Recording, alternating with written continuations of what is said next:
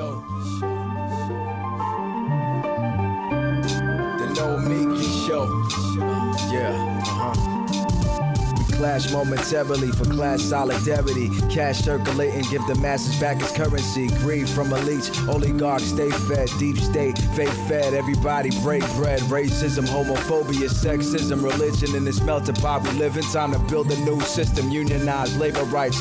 Highlight the issue, talking heads left is best. The saga continues, continues. The Nomiki Show. Hello, welcome to the Nomiki Show. I am Nomiki Konst, and we need to be very concerned, extremely concerned about this move to oust Liz Cheney from House leadership. Right? Okay, but not for the reason you probably think. If the Republicans want to embrace Donald Trump's election fantasies and then try to make his falsehood, falsehoods true with restrictive election laws, which took over the country today, buried in the headlines, I say let them try we can actually win that fight. Mm, possibly. But there is something deeper going on here. And as progressives, it should worry us. The Trump Republican Party has a political strategy that is coming straight for us. You hear that? And Liz Cheney, she ain't on board, which is part of why they want her gone. And what is this strategy? Hmm. This is the strategy. From Jim Banks to Kevin McCarthy urgent, cementing GOP as a working class party. Those are not my words, God forbid. That is the title of a memo that an Indiana Congressman, Steve Banks, uh, wrote to Kevin McCarthy a few weeks ago. Jim Banks, excuse me. The same Kevin McCarthy who now says that he has had it with Liz Cheney. Liz Cheney is representative of the old uh, Republican Party, the Ronald Reagan, George Bush, George W. Bush, Dick Cheney Republican Party, the neocon party, the party of military power, free trade, and low taxes, the party that made war on terror and, and the war on drugs. Now, perhaps that party is dead. And the new Republican Party, the Trump Republican Party, well, they want walls, not just to keep out migrants, but to stop Chinese products too. Trump is a liar a bully, and a fascist. But behind Trump's bluster, Jim Banks and other Republicans are trying to build a new coalition of blue collar voters, not just the white collar voters, that they argue that Trump even brought over more Hispanic and black working class people, and that this appeal will outlast Trump himself if Republicans play this right. And we say blue collar, it's not your traditional Rust Belt blue collar. It's the new generation of blue collar, a diverse blue collar, a little here, a little there, some millennials there. And collectively, with the proper amount of gerrymandering and control over legislatures and voter restriction laws, they are able to stay in power. But Liz Cheney and her pedigreed republicanism, they just don't fit in with this new this new party anymore. And so she goes. But don't get distracted. Liz Cheney, she ain't our challenge. Good riddance. For that matter, Trump alone is not our challenge. Our challenge is that we are in a battle over who represents working people in this country. These new Republicans, they're coming for us, populists on the left, the largest generation in history, owning homes with loans and debt the neocons and the neoliberals failed our generation and they want a piece of it because they know that the right wing cannot survive if they don't come for us. Plain and simple. They will denounce us as woke, they'll smear us as communists. And Jim Banks, in his memo to Kevin McCarthy, is clear on what they are doing and why. In writing, he said, quote, President Trump, Trump gave the Republican Party a political gift. We are now the party supported by most working class voters. The question is whether Republicans reject that gift or unwrap it and permanently become the party of the working class. In other words, they see Donald Trump as their pathway to, quote, permanently become the party of the working class. This is why Republicans are buying into Trump's election lies. This is why they won't let Liz Cheney, a legacy, stand up for the Constitution or the plain truth. God, I can't believe I'm even saying that. by calling out Trump's election lies. She's undermining their basic strategy of building what they are calling a permanent party of the working class. Now, we all know their claim to represent working class people is absolute crap. And their analysis of, of, of the vote overstates how well they did among blue collar workers. But if Trump had taught us anything, it is that we can't let facts pe- speak for themselves. And we can't let, there's no way we can laugh this off. We actually have to fight it both by showing how wrong their ideas are and by cleaning up our own house, liberating ourselves from all that corporate money. People don't trust it, it's elitist.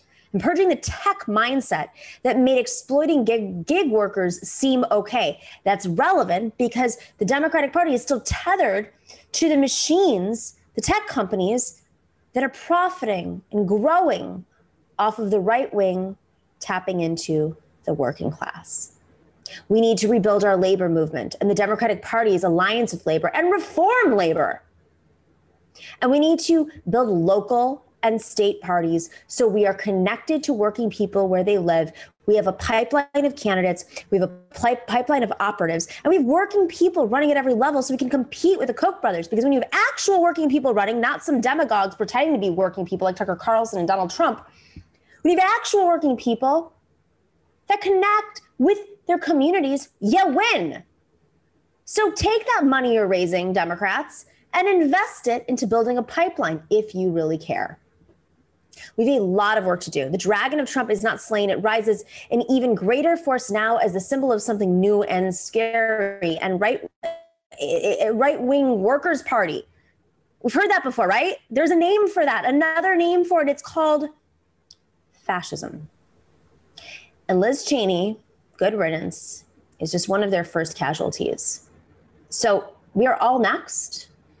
If we don't stop them now, and if anyone, anyone, and I want to say this very clearly, we have to call it anyone who tries to bridge left populists with right wing populists because the right has the power. The right is using is using and exploiting people who have their own agendas to bridge these alliances and build their demographics into the future. It's not that they need to win all of the country, they just need to win enough based on the rules that they've fixed through gerrymandering and taking over legislatures over the last 30, 40 years. They just need enough. All right, we have a wonderful show today. Uh, we have the new hosts of the new podcast called This is Revolution, Jason Myles and Pascal Robert. They're going to be here up first. And then later we have Arun Chaudhary, host of the committee program right here on Mondays at 3 p.m., 6 p.m. here on our show, on our channel. And uh, of course, Representative Chris Rabb from the 200th District of Pennsylvania, Northwest Philly. We will be right back after this break.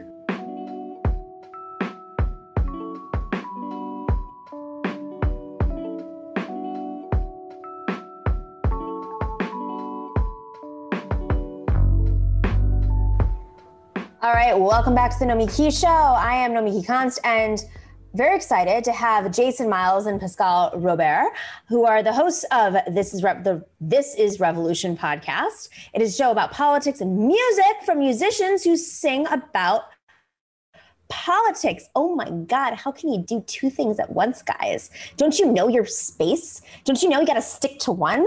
uh, very excited to have you. Napoleon the Legend texted me right beforehand. He was like, "Oh, this is gonna be dope. This is gonna be dope." So I'm thrilled to have you. And uh, and you got you got a lot of things on your mind right now, but like let's just start off with uh, what's your podcast? Tell us about it. Jason, let's go with you first. And you could just like jump in. Just like just, we're a family. You're all on mute though. So none of you are gonna speak over each other if you're on mute. All right. All right. I'm there we go. Jason, can you hear me? He's ready. Yep, I can hear you. Okay. Uh, it's so the show started actually as uh, I'm a touring musician when the world was still wide open, uh, traveling all over uh, playing crazy ass loud uh, punky metal music, and it, it is of a political nature. And while we weren't touring, I thought it'd be a good idea to do something like this because at the time I was living in a, a, music rehearsal recording studio warehouse in West Oakland. So if you're familiar with movies like uh, or a movie like Sorry to Bother You, a lot of that was filmed there. Um, and so we have access, or I had access to all these different musicians coming in and out. We thought it'd be like fun to do a show, talk about the what we do musically and, and the political world we live in. Because also across the street uh, is one of the largest homeless encampments in the city of Oakland. Mm. And also, I, I, have done do some work, uh, not anymore with, with the show, uh, with with the unhoused population. The band thought it was kind of a dumb idea.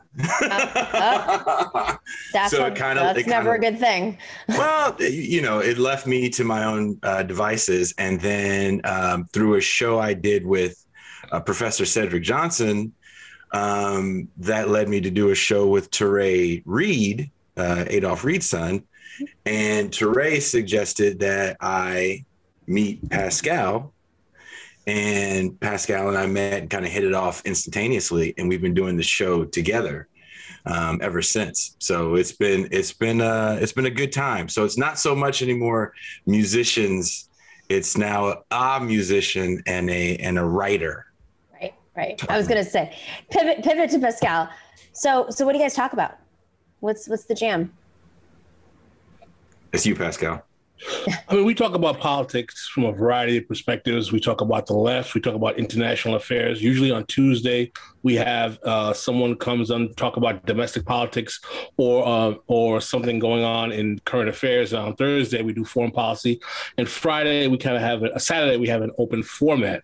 But one of the goals of the show is to kind of bring a certain kind of a black left analysis to contemporary politics that's not stuck in particular ideology or sectarianism, but analyzes the way in which you know race, class, capitalism, and all the other things that we realize as a left influence not only black people but Americans overall, but keeping a very sharp understanding of the way race is utilized in terms of neoliberalism, uh, capitalism, and the ruling class, and to try to give a broader analysis that doesn't pigeonhole us into a particular kind of trope or stereotype and limit our politics to a certain framework.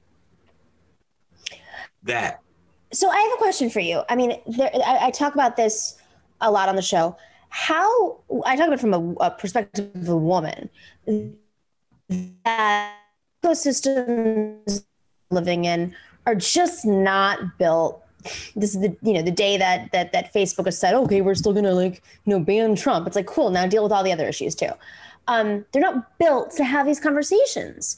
Do you feel like it's it's you have to come up with like new ways of hooking people in to have real hearty conversations about issues that are in our faces that we're dealing? I mean, especially after last year with the, with the protests that over overwhelmed this country, people are starting to wake up and if they had access to shows like this, it would be like two seconds. People would wake up even more so. You you hope. Um, I mean, I'm, Facebook banned me actually. Uh, what? they permanently banned me uh, for an uh, article I wrote called "Kill the Poor." Um, did definitely not ask yeah, me. Clearly, I, I'm yeah. It's a Dead Kennedy song, but uh, I am permanently banned from from Facebook. So that actually kind of has some negative connotations with trying to promote the show. Um, Oh my god! So, and I definitely have my feelings about those those platforms. Um, Did they say why? Now I have to know all this. No, no. Uh, they just they just I tried to log in one day and I was I was locked out, and I've been locked that, out ever it. since. I happen to have an extra profile from another band I was in that I just was able to change the name, but I can't be Jason Myles. I can't really be me because Jason Myles is totally uh, excommunicated from the Facebook platform? I mean, this has become such a norm that that it's almost we're almost flippant about it, but it has extraordinary consequences. I mean, this is. Oh, I lost I lost memories. I lost yeah. pictures of family members that are no longer here that, that I had and didn't think to to save. Um, that part is frustrating. It's also frustrating that, you know, from a show standpoint, trying to advertise the show to grow the show, yeah. to, to, get the message out to more people, um, you know, we can't do because traditionally to get the message out, I, I traveled, I toured. Right. Um, and then I was able to use, you know, kind of uh, Facebook as well. So that definitely, uh, like let's put this in perspective. Yeah. We're so it's like we've become so numb to this. Mm-hmm that we don't even realize number one like the and I, I will i will beat this to death if if facebook if, if if youtube politics is like overwhelmingly 90% almost white male. Fox News has more women audience and more women on air. And we flip out of our Fox News, but it's like nothing about YouTube, nothing about Facebook, which is generating this white supremacist male uh, narrative that's controlling our conversations. Simultaneously, it would be like, I mean, Facebook today, uh, which I believe should be a public utility, mm-hmm. it'd be like cutting off phone access to somebody for what? no, no yeah. justification? What? It, it really, it really was because you forget how large these platforms have yes. gotten. Um, especially when it comes to the integration that they have into your life. So you really understand that importance. And you know, I I work, I, I live in the Bay Area, uh, uh, Oakland, California, and I'd be lying if I said I haven't been in in rooms where you got to sign in non-disclosure statements and hear Mark Zuckerberg talk with Peter Thiel. And when you hear those conversations, you definitely oh. understand why certain voices get silenced and why other voices get get platformed. Um, it, it's just kind of part of the plan. I mean, you have a major libertarian lean when it comes to uh, to big tech and the people that are on the, on these boards. And they're getting away with it because they do this. Oh yeah, like, dance with well, the Democrats. Well, let's well let's let's also remember that there was a time ten years ago, uh, and Pascal, jump in here if you want, when we loved Steve Jobs, maybe, maybe fifteen years ago. He died Mark Zuckerberg was the future, right? Facebook was the future. All this technology, Elon Musk was beloved, beloved. And again, these are people that I don't like. Mm-hmm. But let's not forget, at one point in time, we were just over the moon for the future of what uh, Facebook was going to do, what Apple was doing, um, and now all of a sudden we're realizing that these are the villains. Yeah. After we've somewhat empowered them. Pascal, I think the question the question also becomes how do you create a left that's not de- dependent on capitalist technology to get its message out? Right. Which is something I think that we have to really become creative in learning how to do. we had uh, to figure it out on the fly. not me.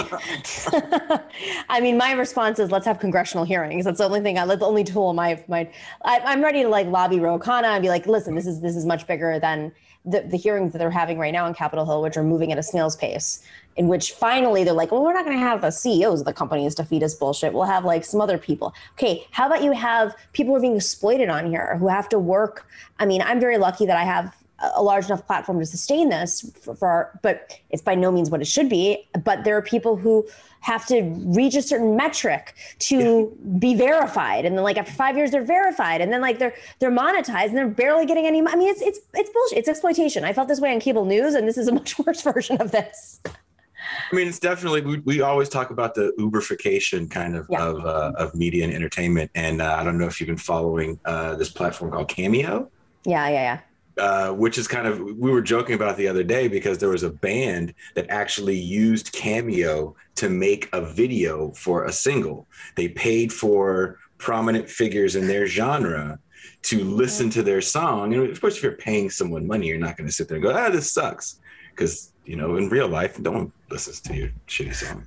Uh, so, so they, they made a video of cuts of these of these major figures in, in their genre, listening to their music and, and giving it props, and it's kind of funny because that's where we are right now with this make believe world uh, of the internet. So I want to pivot a little bit because uh, there's some very serious stuff outside of the world of, of of of media and the exploitation of poor us. But to be fair, like it is kind of exploitative. I don't want to minimize the fact that there are a lot of people who are are struggling to get uh, the word out for working people on leftist platforms, which we don't have. Very important. Um, but there's some um, shit going down in Africa, and I say that vaguely because uh, the Biden administration has reasserted Af- African presence uh, as plans for June June's African Lion 21 exercises underway. Can you guys explain what's going on here? What does this mean? Well, basically, this is, this is a continuation of the militarization of the African continent that started with Bush and was continued with Obama in reaction to the presence of China and now Russia on the continent. As we know, Africa is very important for mineral and resource development. And what we're seeing is a kind of 21st century scramble for Africa that is is putting the actual life and well-being of nations, the 53 nations on the continent, in jeopardy. So AFRICOM, which is basically a militarization of the African continent, in which the U.S. works in cooperation with African leaders to provide military technology and service and training, works as a buttress to the Chinese developmental presence on the continent, but ends up really with you know the larger geopolitics of China and the United States uh, in the crosshairs, puts the continent in the crosshairs for kind of like a potential military conflagration. And the question becomes: Is that what's going to be the the is Africa going to be the next space for mm. the military imprint, like in the early aughts, the Middle East was? So, African Lion is something, it's a military exercise that's been going on for a long time. Can you explain what that is? Well, from what I understand, it's basically an attempt to uh, up to maintain or to make sure the weapons capacities of the United States, in partnership with the African countries that participate in AFRICOM, stay up to date. They were supposed to have it in in 2020, but they canceled it because of COVID. So mm-hmm. it's supposed to be a kind of normal kind of process of kind of like weapons grade maintenance, and in terms of uh, what's going on with the United States military footprint. But if you even just look at AFRICOM, U.S. China, you will see that Africa is really the new zone of militarization for the U.S. because largely of its competition with China and the need for that those those uh, those uh, mineral resources as well. So the question then becomes: is that what is the how how destabilized will the African continent be in the wake of these types of uh, war games? So when we say like um, minerals and resource. This is this is the minerals that that that make our iPhones. All the technology that we're working off of. These minerals are part of it, and of course, there's a new iteration of it every five seconds, and we have to switch to it because they don't let us have a working phone if we don't do so. Um, but simultaneously, there's still oil. There there are a few oil-rich countries in Africa. Is this are, are, there different like strategic aspects to this? I mean, is there? I mean, Africa is a huge continent. Uh, is there one strategy for Libya, another strategy for Senegal? Is there not? You know what I mean? Like, there's there's all sorts of resources here. I, I imagine it's it's got to be extremely complicated. I mean, Afghanistan was about a pathway to these resources, was it not? And we finally are out. No, absolutely. I mean, I mean, I, I, I can't act like I have the internal memos of the, the Pentagon in terms of how they strategically uh, plan to say it on here if that's the case. but the larger the larger motivation for my analysis is is not only uh, resource extraction, but really to be a bulwark against the developing role of China on the continent, which has been in existence for maybe over 30, 40 years, China is developmentally working on infrastructure development on the, on the African continent that uh, the U.S. definitely sees as a counter hegemonic threat. So, uh, in terms of also one of the one of the arguments used is as a bulwark against terrorism, uh, mm. Islamic terrorism in Muslim countryization that's used. But I see this really as more of a geostrategic kind of attempt to compete with China's presence on the continent, continent largely for resources, but also because of global geopolitics on a larger scale. Um, okay, so so how much is China invested in Africa? I mean, do they have a head start on this? Are we are we late to the game uh, and trying to catch up? Is Russia involved? Because you know that's the jam.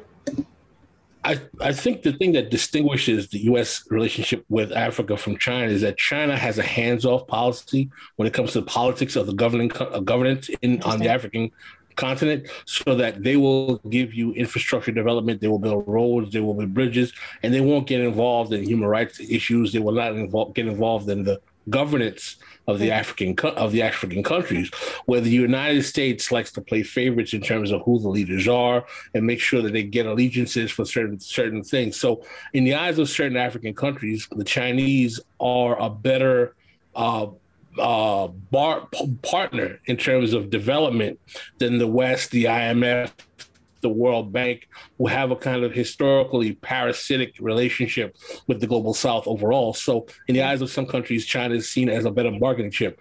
And to answer your question about Russia, Russia is currently doing uh, relationships with Sudan. As a matter of fact, that's another question we're going to talk about on our show is that the growing Russian military footprint on the African continent as well. Mm-hmm. So, you know, it's also Turkey with Somalia as well, you know, you know, helping finance, you know, development of mosques and things of that nature as well. So this is a major, major development we're seeing here.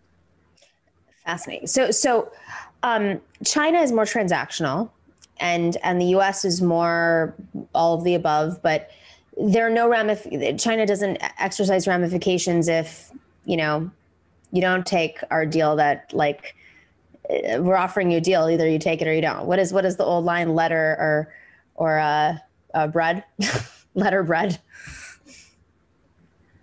it's the mafia right no no yeah. I mean, i'm not i'm not i'm not trying to act like china's role is not is not is ramification free, right? I mean, I'm mm-hmm. sure you know there are reports of Chinese, you know, foreclosing on certain financial institutions on the African continent. I'm not trying to create this illusion that China is a wonderful kind of panacea for all of Africa's problems. I'm just trying to say that the, the nature of the relationship is different than the traditional role Western institutions, particularly IMF, World Bank, and colonial powers like France have had with Africa that have been primarily extractive and destabilizing. I mean, recently we celebrated the uh, the birthday of uh, Thomas Sankara, who was a uh, Burkina Faso leader, who was a Marxist communist, who was very popular in the country, that was assassinated by one of his cohorts.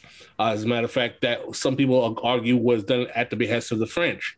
So this is kind of a normal consequence that seeking development seeking African countries have to deal with in terms of you know dealing with the the uh, foreign policy exegesis of the West.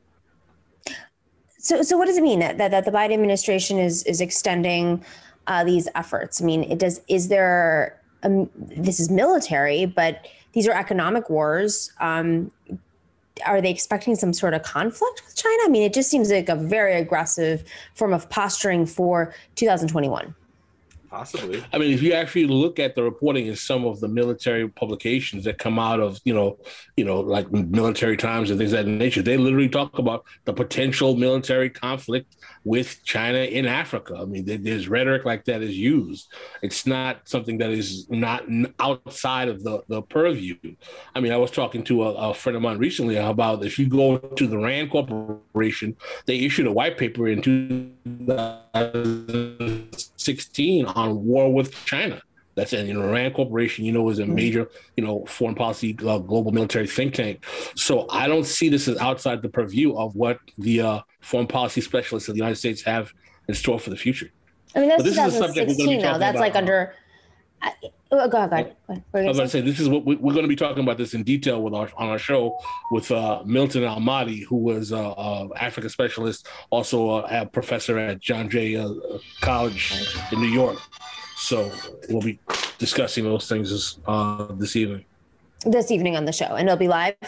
Yeah, we, we do every Thursday. We do a foreign policy uh, segment, and uh, usually the talk generally is either China or, or Africa. And today we're going to talk about kind of the the the scramble for Africa, this potential recolonization. Um, we talked somewhat about the Belt and Road Initiative. I don't know if you ever mm-hmm. talk about that on your show. You know, actually building roads and ports uh, in Africa yeah. uh, where they haven't been before, and not having like like Pascal said before, it's it's a lot different dealing with China than it is the U.S. and the IMF, where generally, you know, the, these loans come at a price. So I don't think the US and most people in the US can see what's going on without seeing it through the lens of US empire. So it's a little more complicated. So we're trying to explain that and expand on the conversations with actual people that that do actually work in think tanks that do actually work with the military industrial complex so you can really uh, understand why these things happen who's really behind it. So it's just a very, very deep dive that we try to take into these. Two are very good, to our very regular guests on Thursdays, uh, Jean Bajlan and Kuba Wazinski are, are, both very good. One is in Middle Eastern politics, politics, which is Jean Bajlan, and Kuba is uh, very good in terms of geopolitics overall. So they contribute to our Thursday foreign policy. And again, this is something that we take seriously. That as you know, left commentators, we think that a very nuanced understanding of global affairs is necessary. Yeah. Not the traditional kind of like XYZ is good, everyone else is bad, kind of myopic, kind of Manichaean look. So uh, we try to bring that nuance to the show.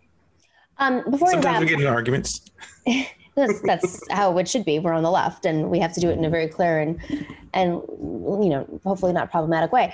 Um, so Donald Trump, I mean, this is I, I opened with this like assessment of the Liz Cheney effect in the Trump Trump party and how there was this memo to Kevin McCarthy about becoming a a, uh, a right wing uh, working class party, which is you know very much uh, tethered to Donald Trump's campaign promises, including taking on China. So, how does Donald Trump's China policy uh, affect Biden's uh, Africa policy today? Because you never heard Trump talking about Africa; it's always about well, China it's the thing is interesting is that I don't think that Biden is a digression from Trump's China policy mm. at all. I think it's right actually on. a continuation, and I would argue that, frankly, that the uh, the the geostrategic conflict with China is a bipartisan consensus.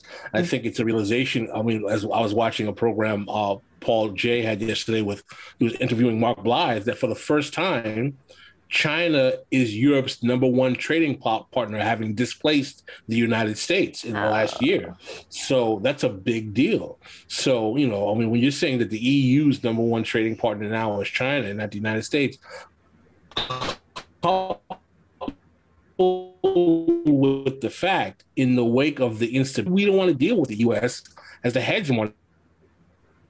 We're having a little bit of a glitch. Oh, Pascal, your Wi-Fi cut out. There we are. There we are. Go, go, back. Keep keep going, Pascal. Keep You're going. Good. Your yeah. Wi-Fi cut out. Yeah, this you know right left right left Democrat. Oh, okay. This uh, Republican Democrat every four. Oh wow. Ah, well, I mean, we got to remember the pivot to China started uh, with Barack Obama. Yeah. And Biden is part of the Obama administration.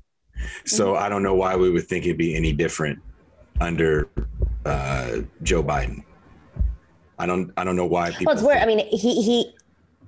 Go ahead. I'm sorry. But I mean, Obama had this this this policy. I mean, he he overwhelmingly invested in in. I mean, he went to APEC. He leaned in very hard on his entire Asian relations policies because of what you're saying. And and it was something. I mean, I think it's that was something Trump tried to very hard push back against, but. um you know, obviously TPP would was a big say, part of that. Would you say he pushed? Would you say he tried to push back against uh, what Obama was doing in the pivot to China, Pascal? Pascal? Uh, I don't. I don't think so at all. You don't think? I, I you don't think, think verbally he did? I'm not saying he he actually did.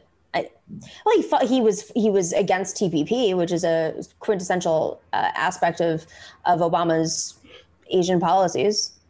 Yes, I mean I think on trade and trade basis he was against TPP, but I don't. I also agree that Trump was not really uh, making the expansion of the African footprint as major part of his prerogative, and getting out of all of the geopolitical entanglements of NATO and so on and so forth. Right.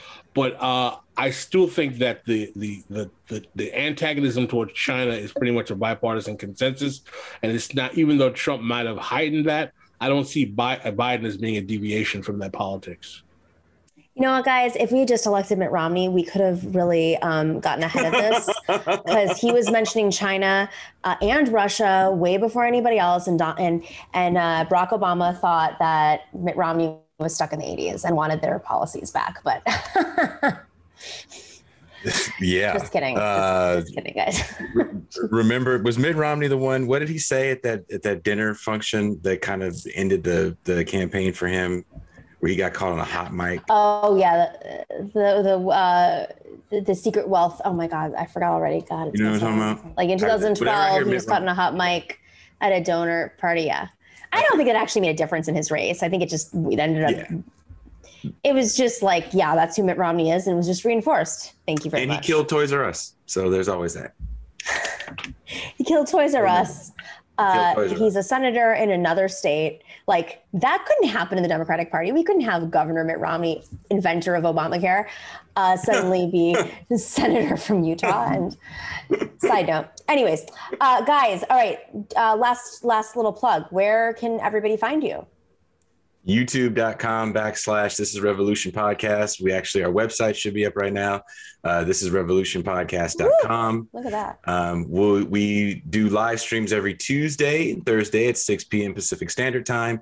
And saturday we do an extended show which we call the free show with uh, paul prescod from jacobin uh, green party vice presidential candidate angela walker and marcus from the left flank bets Nice, love it. and we do that at 12 or at 9 a.m. every uh, 9 a.m. Pacific Standard Time uh, every Saturday. 9 a.m., 12 p.m. Uh, Eastern live. Yep. Everywhere. Okay, go check it out, guys. We have it in there. And we're going to put it in the um, in the information section as well. Thank you, Pascal and Jason. A pleasure. Come back on anytime. Anytime you want to talk about anything. Join. We're going to hold you to that. Oh, done. Make I already work. talked to Napoleon about us two coming on together. Yes. Trying to, trying Let's to. do it. Let's do it. Well, Tuesday we didn't have a show, and that was sort of random. Uh, but normally Napoleon's on on Tuesdays. So you heard his music. Did you hear? He has our new. Yes, yes. I, I heard I heard the song. It's hella dope. We we, we talk, I would say almost daily because I don't sleep. So he lives overseas. So it's it works. It works. And You you know Josh, and you know Josh, Josh Con Russell. Yes, of course. Another, or they have the another panel together. See, there we go. We'll just we'll just we'll just continue saying you know this person, this person, this person, just catching up. All right, guys, thank you so much. Uh, speaking of overseas, we have Arun Chaudhary who's uh, in Berlin right now. I think he's Oh. back in Berlin. Host of the committee show. You guys should go on the committee show. They talk all international politics all day long. Uh, that's on Mondays on our on our channel, so we should connect you. Oh, But- let's do it. Arun is here, and Rep Rabb also. You should connect with him. He is uh, the most, I believe, the most radical, incredible uh, state lawmaker in this country. He's representing the Northwest District of Pennsylvania, the 200th District uh, House of Representatives in the extremely corrupt uh, House of Representatives in Pennsylvania. But he is the best. You should check him out also. All right, guys, we're going to switch to the panel. Thank you, Pascal and Jason. Greatly appreciate it. Thank you.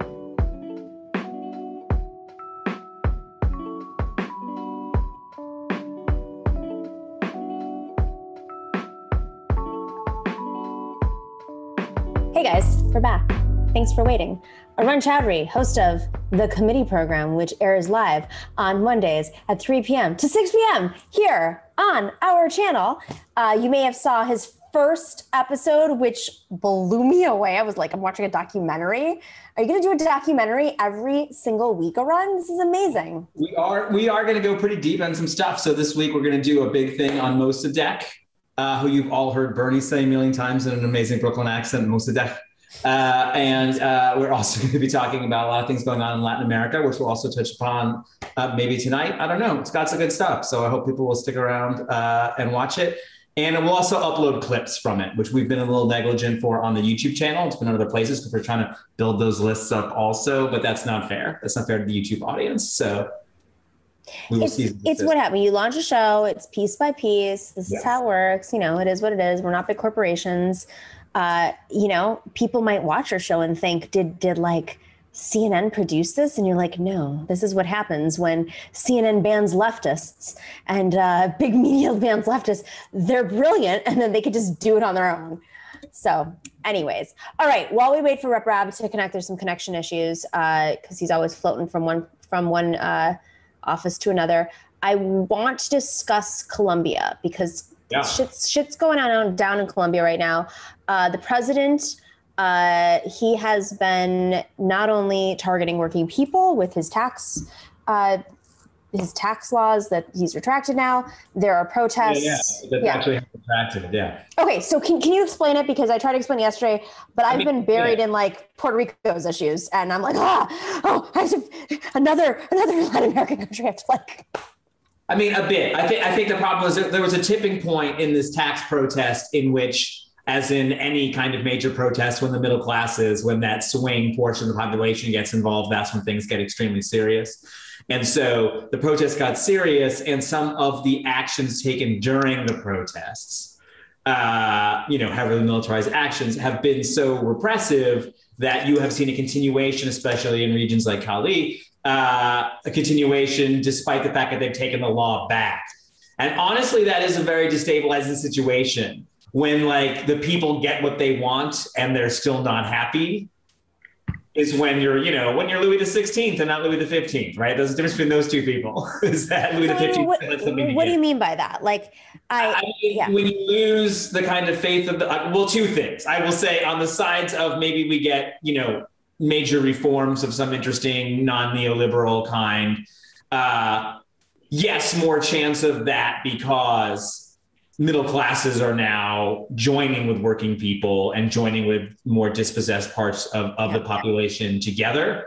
Uh, but also Colombia, uh, just like the United States, is a place where the police and the military have a very sort of thin line. And guess who's been arming them Mm. for decades and decades and decades? So guess where is flooded with people who have learned aggressive anti uh, people tactics during protests. So I mean that's why this is happening also. And when we're talking about other places, they look to Colombia as a place where you learn how to repress populations. Like this is this is this is where the good stuff is. let's let's play a clip of um, what they've been up to. There's a there's a video of how they've been repressing um, with helicopters. Can we play that clip? Yeah. Let's zoom in nice and tight.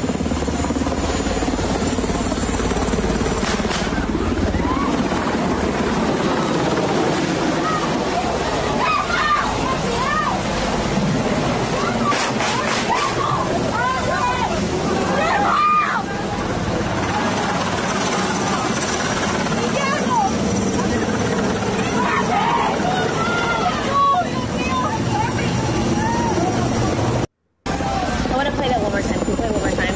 Zoom in nice and tight. Please start from the beginning. Supposedly, this is a helicopter that was um, a Black Hawk helicopter, uh, U.S. provided. We don't know when. Let's just be very clear, so we don't have lots of situations here. We, we don't know enough. We don't know if that Black Hawk helicopter was provided prior to the Biden administration. Helicopters out, you know, like yeah, like they've been they've been Yeah. hoarding them for a long time. Yeah. Um, I mean, for all we know, it could have been provided to like, speculate. Uh, Rep Rabb, um, welcome. Thank you. Uh, Rep Rabb from the 20, 200th district of, of, yeah, go ahead. uh, yeah, I'm, I'm here in, in Northwest Philly, and um, I just got off a, a, a call um, around policing issues. Actually, some legislation I'm working on that is is not entirely unrelated to what we're seeing now.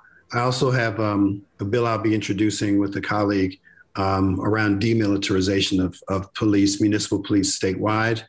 Um, but I also want to point out, if, if, if you didn't mention before I jumped on, that uh, these these um, military resources are are ironically and deeply problematically named after indigenous groups.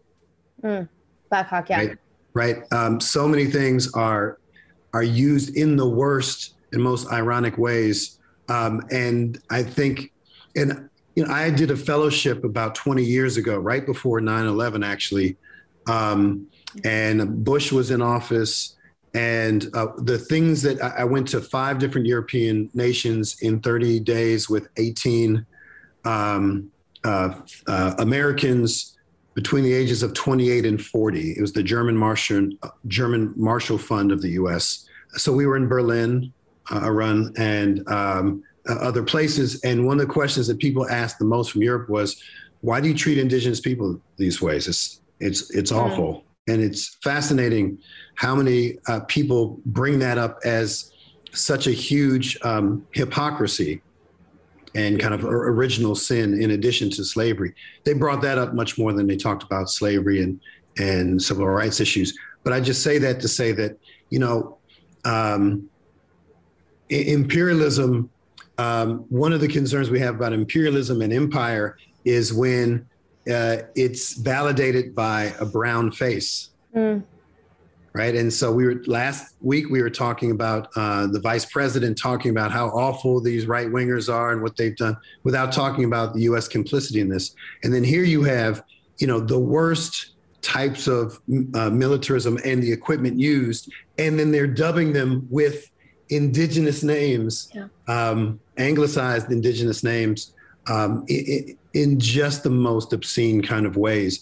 And all of these layers are related to systems of oppression that um, is why your show and and folks in independent media are so important because this is what corporate media will not discuss, right? And I remind folks that MSNBC, uh, when before it was you know brought uh, acquired by Comcast and such, it was General Electric, which is what one of the largest um, defense contractors yep. in the world. So you can't be surprised if one of your you know so-called you know beloved liberals are talking all these you know great talking points about you know right wingers and be totally silent on other issues that David Frum and Tucker Carlson. the fight today. So yes. No, you're right. Um, so, but you know, going going just a little bit like more nuanced in this. Um, something something this, this is a little intense the last i mean I, I don't know if it's under the biden administration i don't know what this the the the impetus is in this but but things I, I i'm being a little personal here my best friend works in um she she works with ngos uh helping out um conflict zones basically.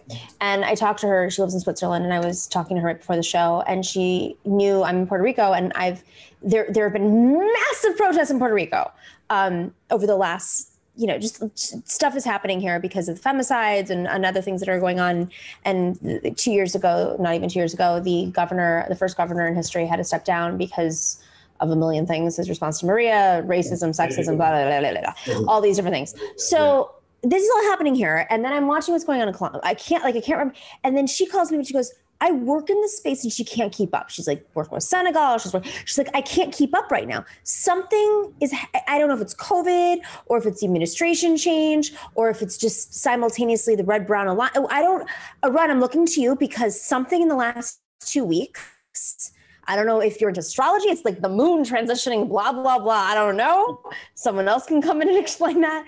But I can't keep up. Like I, I mean, I mean, I think I, I, gave some. Yeah, go ahead. A question of accelerants, put on accelerants, put on accelerants. So you have basically people being bankrupted, you know, you know, over the course of 40 years, and then to solve it, being told that they should starve themselves out of the famine, especially in places like uh, Latin America where there weren't um, a lot of resources to begin with. And in fact, when there has been slight relief in this, uh, you know, before the pink wave that people expected now. We'll talk about this on the show on Monday. What does that mean? What does that mean? Uh, a, a, series of left wing elections, you know, uh, coming out in favor of progressives. There was the pink tide, which was in the early 2000s, but Why that pink? was fueled by there was money. And so Venezuela, Brazil, Argentina, places all of a sudden had these anti neoliberal governments because they had the money to pay for programs because the only solution to poverty is money that we know that just works perfectly every time.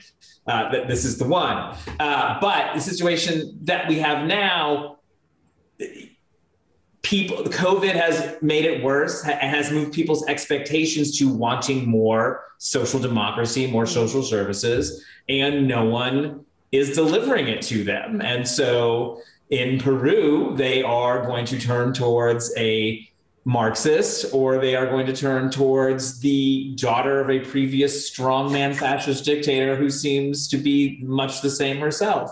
Uh, I mean, how can you? Yeah, but I mean, in all reaction, like this is what really drives me crazy. You have these movements, right? And I understand it takes an extraordinary amount of money and resources and organizing and prop. And let's just be very clear, propaganda and and and voter fraud and and voter suppression and depending on where you are to, in, in alliances to to basically like propagandize somebody who's a legacy elitist as a working person in comparison to somebody who's actually a working person. But it happens over and over and over. Bolsonaro trump uh, yeah. I, am like uh, uh, uh like uh, Tucker Carlson. I mean, yeah. like, how is this happening? How does the thinnest veneer of sort of working class whatever like give yes. people this authenticity that allows them to rise to the top? I think it's just chutzpah. I think you have to dare.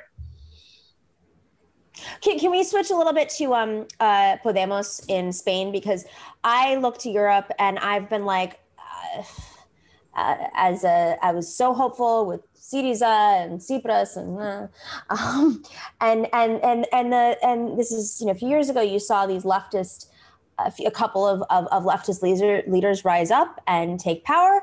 And I always looked at Spain and said well at least Spain could do it. At least Podemos was able to like what happened run and and Rep Rabb I want to hear your response too because it relates.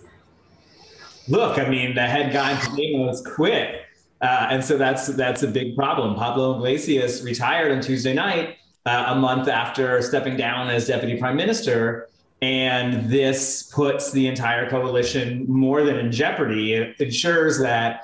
Uh, the next government is going to have far right people in it for sure. Why would he do it? What's going on? And it seems totally predictable and preventable. So if you're asking me to give you the analysis beyond that, I can promise to, uh, as Jen Psaki would say, I can come back to you with more on that. But like there, but there is not a surface answer. You're like you just screwed the whole thing, man. It's selfish. I'm sorry. I just it's like we don't know what's going here. on. I don't like to judge. Everybody's got a thing, but like there does seem to be a lot at stake, and this does seem to be pretty short sighted. Yeah. Um, so I don't know the details around this, and so I don't want to speculate. But as an elected official, yeah, um, I um, I have my days. Like I, I, you know, I'm I represent the bluest dot mm-hmm. um, in the Commonwealth. Uh, of the 203 legislative districts, I have the highest number of registered Democrats probably the highest number of self proclaimed progressives and tree huggers, and the highest voter turnout of any district. So I'm in a bubble.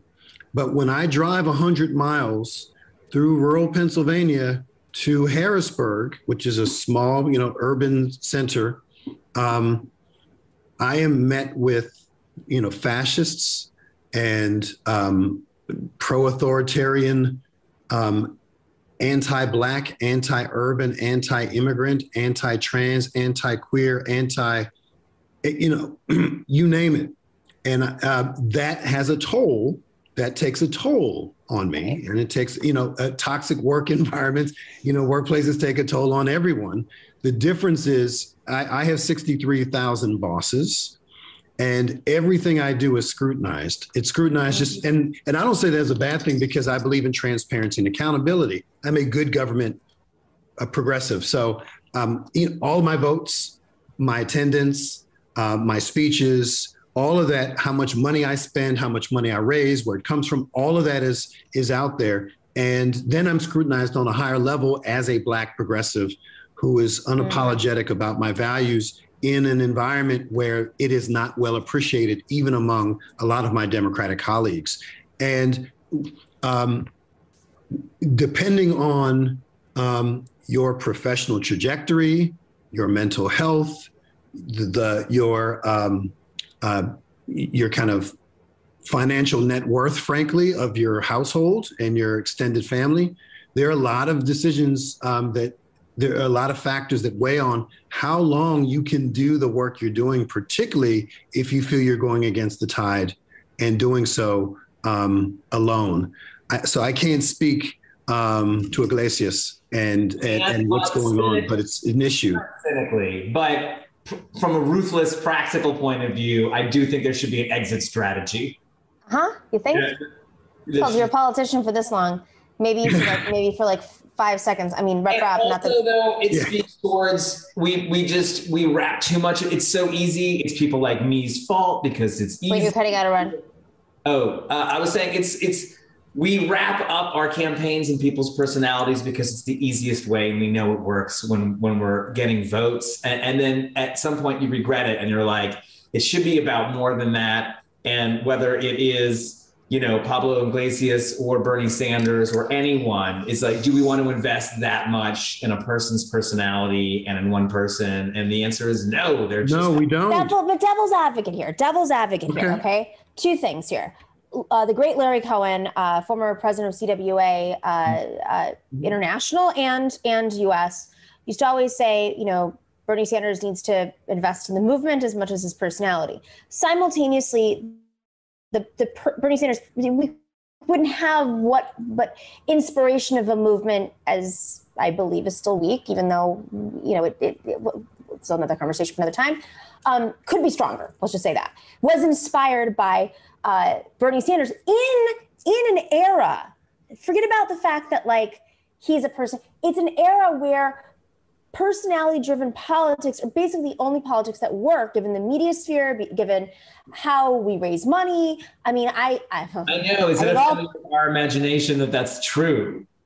But all three of us know if we send out an email we have a person's name in the email that's really popular versus join the movement or like whatever it, it does so much better whether the person's the target whether the person's the subject whether the person authored it.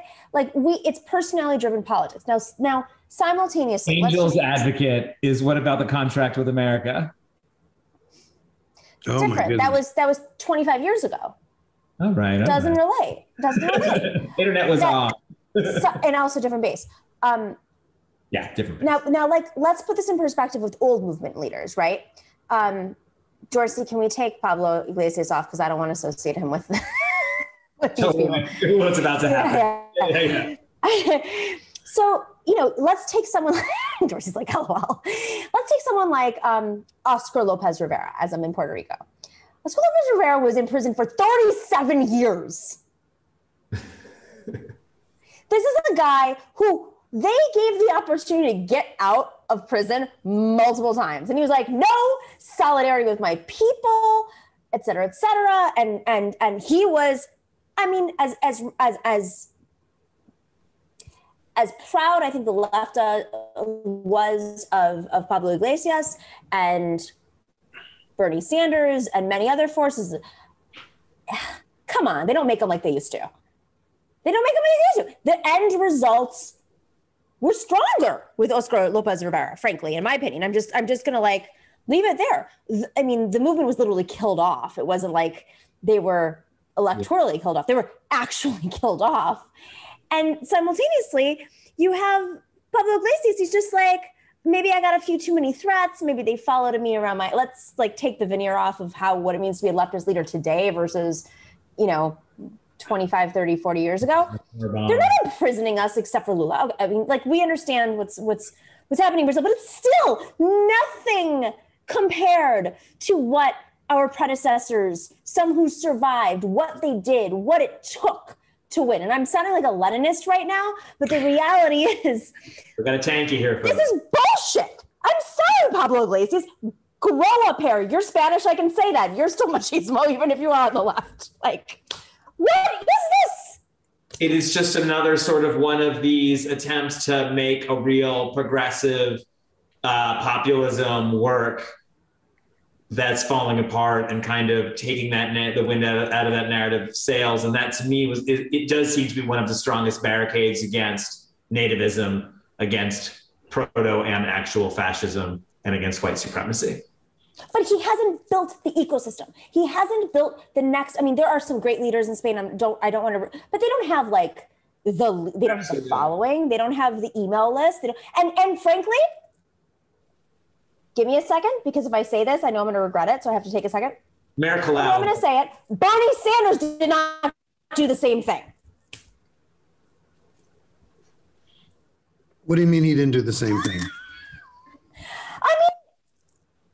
There are people who ended up running for office under Bernie Sanders. There are people who, and I love Bernie. Like, let me be very clear, everybody. So you know, I I love Bernie. He inspired a lot of people to run like AOC. He recruit AOC.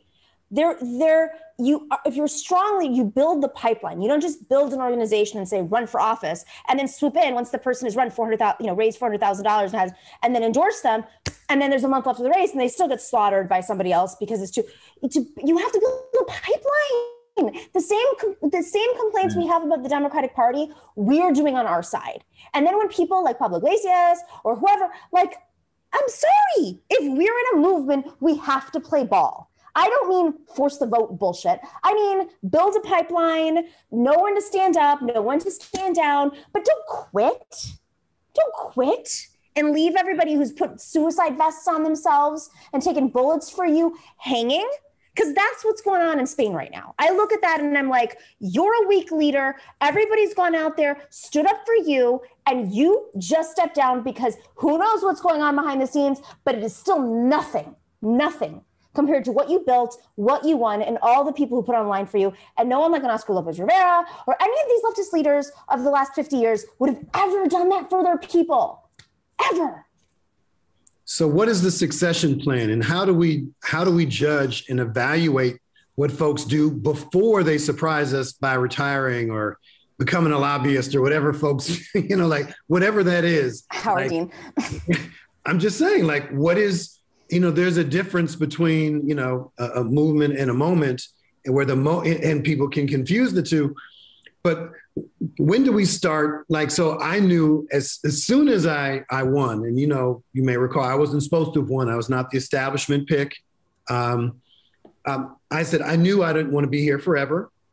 And I knew that succession was really important, that I wanted to be succeeded by a bold progressive um, and someone perhaps who didn't even have the level of privilege I had, even as much of an outsider as I was. I was still, you know, uh, upper middle class, Ivy educated, cisgender, hetero black guy, middle aged. Like, you know, I, I can't fake the funk. I, I accept all of those sites of privilege and at the same time identify systems of oppression and our role in, in dismantling them. But I've always had that mentality that this is not my seat.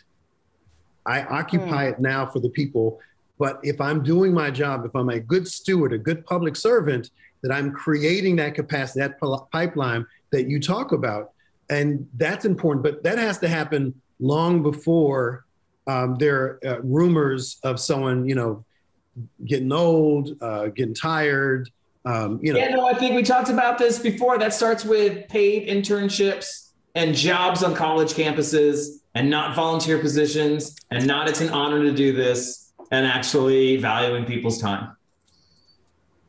Yeah. These, I mean, these are the real substantive conversations I think we need to be having as some of our leaders who've helped build up this movement, and all of us are sort of flailing. I mean, all of we, the, the, the three of us have been in this long enough that I don't think we're necessarily flailing, but there is absolutely an exhaustion that's happening in the movement. And I think a lot of the movement leaders, whether it's due to failure or they don't have a pathway forward or or retirement or whatever, um, and the rest of us are just like, okay, now how do we do this? And there are some of us who've been around long enough to say, like, whoa, whoa, whoa, whoa, we can't just impulsively do X, Y, Z. And then there's some of us, let's just be really, I mean, from my perspective, there's some of us who are like, oh, not us. Let's take advantage of these new stars and tap into them and use them to push forward our agendas because we're humans and power and absolute power we, we know all the all the all the tammany hall uh, lessons so how do we as a movement at this stage where some of our big leaders are retiring or stepping down and, and some that are taking power are really young and don't have the institutional knowledge how do we make sure that we are on the right path and not being used by some neo version of the neoliberal movement um, as tools. That's a big one. That is a big yeah, one. You guys are really wise. Question. But I, I think we ask. I think a run. It, it, I mean, you have to build the infrastructure, and you have to provide on ramps to meaningful opportunity and access um, that would not um, naturally exist. You have to be intentional about that. And so that's a looking at things from an equity framework too, right? Making sure that you have a range of folks.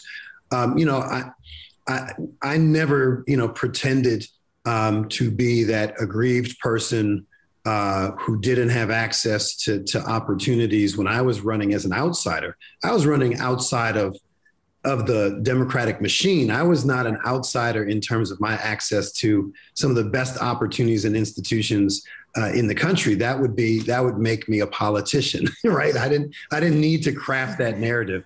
I say these are my values. This is my track record. This is my approach to running. This is what I seek to do in office, and I and I did it. But I I had there was not a an infrastructure for me to jump into in Philadelphia because it's not even du- a duopoly here. It's a uh, it, it's it's a one party town, Mhm. and so that means that you have the whole expanse of the of of the political spectrum within one party. And when I endorsed uh, a, a third party uh, candidate um, as a, a elected Democratic incumbent, man, they they read me the riot act. I mean, they wanted to remove me from the party, and I'm like, I'm a black progressive to elected official. Why would I not support it? Why would I not support another black elected candidate who has great qualifications? Why would I not do that? Wait, wait, wait. They wanted to remove you from the party. How did that actually function? Um, they they huffed and puffed, but they didn't get around to it. Probably because they knew I could raise a lot of money if they try to kick me out. Be careful who you became become enemies of, because sometimes the enemies have enough of a, yeah. Arun, everybody, final thoughts. I forgot I have an interview across the street in like ten minutes. Oops. Sorry. My no, my fault. This is this is totally my fault. part of this is a problem of the professionalization of politics. And that there has to be a computer program and a job and everyone should have this and it should all be like that and so we're not always nimble enough to sort of fight the asymmetrical battle that needs to be fought to win this and what i mean by that is you know like after bernie like there is an energy uh, and a unity in the progressive. I don't mean to sound too sort of, you know, woo woo about this, but like there's a place where the energy is. And it was with Bernie, it was at Standing Rock, it was in different places. It's not always a person, but you have to be ready for when it hits. And sometimes it's sort of weird and bifurcated and not really sure. And that's right now. And you can't really be up at full strength, but it will coalesce around something. And you can't kind of try to like make it happen you know it's sort of why it's really hard to be the justice democrats right? Because they have to sort of pick these like unicorn stars who are going to do the thing but that's like not really an easy thing to predict or to do or to even have any influence on the outcome of. And it's it can kind of become a sort of self-defeating prophecy as much as self-fulfilling prophecy. And so i think knowing when to keep your powder dry and Yeah. organize all the time and storytell all the time and then when that thing happens ramp up around it Right. is one of the oldest organizing tricks in the book, but it's hard to balance with like a good, decent work life for all the people who we care about in this movement, which is also sort of an industry. Yeah. So I mean that's that's ultimately it is. It's like electoralism is not necessarily movement, but movement and electoralism have to go hand in hand. But I think sometimes we they're actually I believe they're more diver, divorced than they've ever been, despite the fact that um, electoralism has been influenced by the trends in movement politics. They're not facilitated out of movement politics. It's not. It's not. I mean, I look at all these new organizations out there that are left, and none of them come from labor. How do you, I mean, name one movement that's been successful in the country without labor? As, as, as, as problematic as labor, some labor can be. Um, No, that's it's, just a, my it's a vital part of the different pockets that click together to get enough of you know a chain reaction going. You need enough fissionable material. That's right. Arun Chaudhary, when's your show on? What's it Uh, called? Mondays at 3 p.m. Eastern Time. We will see you then.